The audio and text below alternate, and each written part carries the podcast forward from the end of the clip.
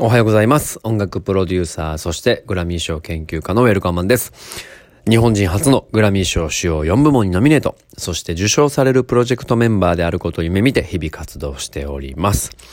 音声で綴るブログ、ボイスログですね。今日も一つのテーマに絞ってお話ししたいと思います。えー今回のテーマは、えー音声メディアが最後の、えー自己表現についてお話ししたいと思います。ちょっと着地できるか、あの、深い内容なので、えー複雑な内容なので、えー不安はありますが、えーっと、僕の頭の中でずっと感じてることをちょっとメモ程度にここに残しておきたいと思います。えーっと、まず最近こう、クラブハウスの、えー盛り上がりで、まああの、ラジコのアプリケーションの盛り上がりで、若い世代の人たちが音声メディアに非常に注目を置いてると。で、僕らからすると、ラジオが、えー青春の時代の真っ只中だったんで、当たり前だろうっていうことではあるんですが、えー世代をクロスオーバーして、まあ音声メディアがまた注目されてるということなんですね。で、これは、あの、スマートスピーカー、えーとか、あとは、えっ、と、コロナで一時ね、厳しかったですが、自粛明けの、いわゆる移動ですね、ながら聞きですね。例えばお家で言うと料理しながらとか、えートレーニングしながらとか、あとは移動しながらとか、運転しながらとか、何かしながら、えー情報点に入れるっていうのが音声メディアの非常に強みだったと。で、VR とか AR とか MR とか、要は視覚と聴覚を両方、あの、ジャックされる、いわゆるコンテンツ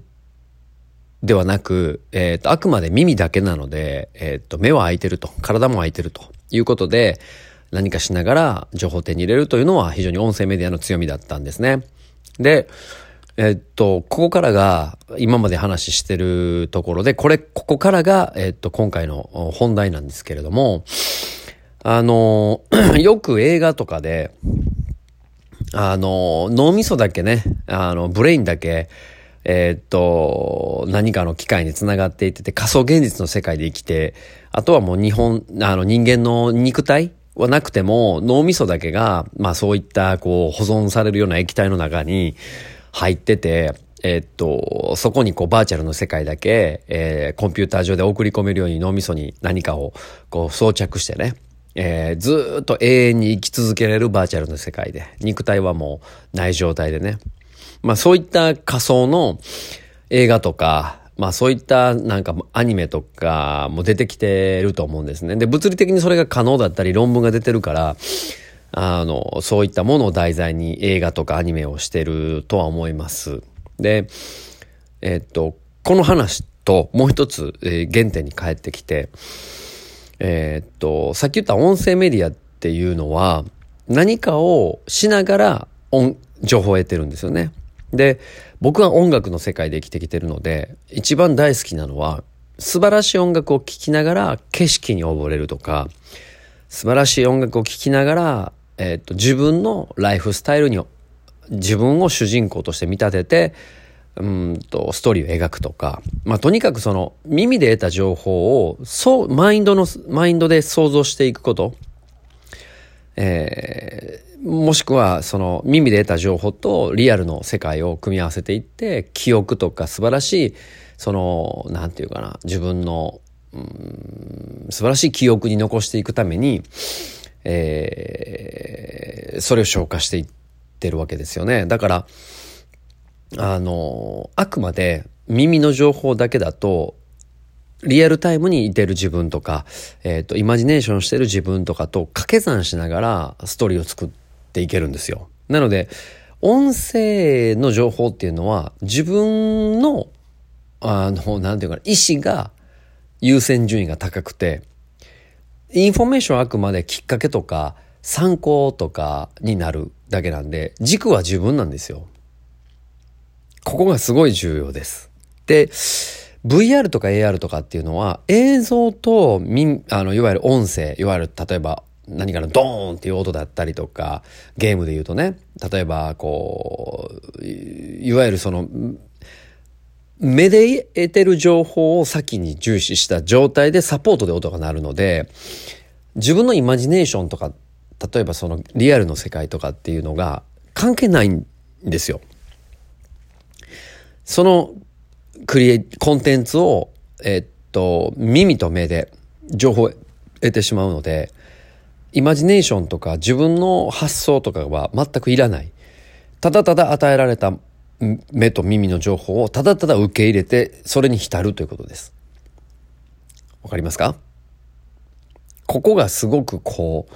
音声メディアと、えっと、映像コンテンツ、音声、えー、映像メディアとの違いなんですよね。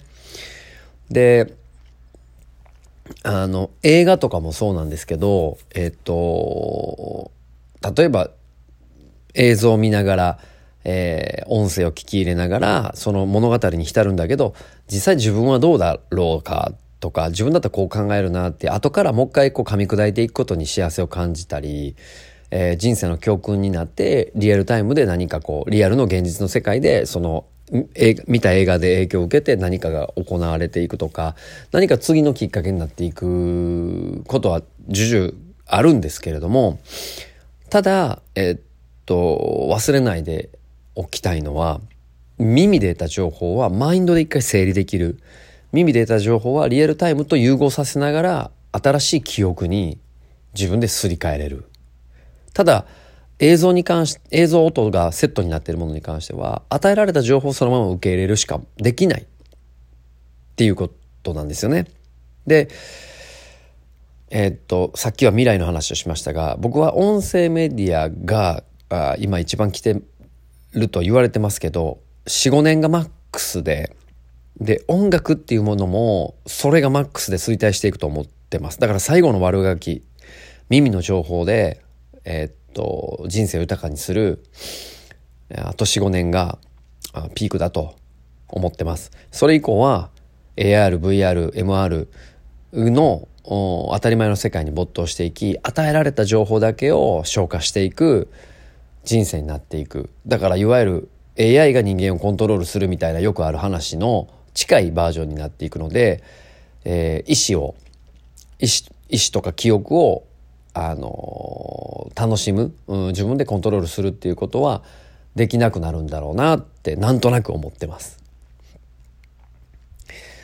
うん、これすごい重要だと思うんですよね。で、これがこうどういうふうに言葉で伝えていけばいいかわからないんですけど、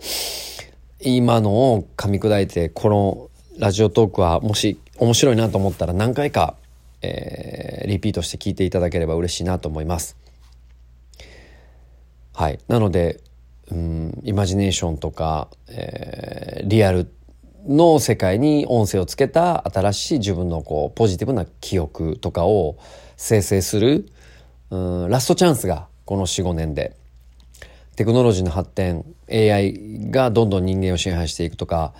まあそういった新しいこうテクノロジーを受け入れていけばいくほど僕たちには、うん、そうイマジネーションしたりえー、ポジティブな記憶を自分で作っていくっていうよりかは与えられた情報の中で良くしていくっていうところがメインになっていくからコントロールが効かなくなる世界にどんどん突入していくんだろうなと思っています。ただ、えっと、ポジティブに言うとコントロールが自分でできなかったとしてもより良いテクノロジーが発展すれば結局はもう操作されたとしても幸せであれば人間は多分大丈夫やと思うのであのし、え不幸になっていくことではないと思うんですよね。ただ、その人間の重要な機能として、今の僕たちがこう音楽を聴いたイマジネーションマインドをイマジネーションしてあマインドをこうどんどんイマジネーションしていきながらよりこう豊かにしていくっていうか想像力を、うん。まあ、こういったことはこれからの未来には必要ないのかなと。テクノロジーの発展とかを追っかけながら感じておる次第でございます。はい。で、最近ニュースピックスもそうだし、なんかこう、クラブハウスにたまに入って、そういった議論をしてる人たちもそうだし、音声メディアが熱いよねって言ってる人たちがいっぱいいらっしゃるんですけど、どうも全員ね、そ、そこに関しては弱くて、意見が。やっぱり音楽を長い間やってきたりとか、えっ、ー、と、耳を研ぎ澄ましてきて、音楽の世界で没頭してるので、まあ、その音声メディアの強みとか、そこの本当に重要性とかっていうのは多分、自分の方がよく理解してるなと思っているので、ちょっとここでメモを残させてもらっております。はい。えっと、最後にもう一つだけ。僕ね、本読めないんですよ。あの、1ページ読んじゃうと、イマジネーションがすごくこう、書きられ、書き立てられて、その作者の思いと自分の思い自分がイメージしたものとかっていうのを照らし合わせて本当に言いたかったのは何なのかとか僕が定義したいのはこういうことだみたいなことを1ページずつ本でやっちゃうのであの本が読めないんですよね。進まないんですよね。1ページに何十分もかかっちゃうっていうことが起きるのでビジネス書だとね論理立てたりとかあのあの情報として手に入れるあのきあごめんなさい。情報というかえっと、勉強として手に入れるものなので、ある程度サラサラと読めるんですけど、その小説とか、なんかこう、あイマジネーションさせるような本は僕一切読めなくて、あの、想像がかき立てられすぎて困るっていうことが起きてしまうので、無理なんですね。まあそういう意味でも、あの、話を戻しますが、えっと、音声メディアの素晴らしさと、あの、聴覚と目を、視覚を奪ってくるものが全く違うっていうことと、こう未来設計で需要が変わってくるっていうことを今回お伝えしたかったという次第でございます。はい。ということで今日はギリギリまで喋りましたが、ぜひ、えー、ここは重要な話だったと思いますので、えー、チェックしていただければと思います。引き続き、えー、ラジオトークでは僕の気になっているトークをね、ただただひたすらメモ程度に喋、えー、っているので、えー、引き続き聞いていただければ幸いです。ありがとうございました。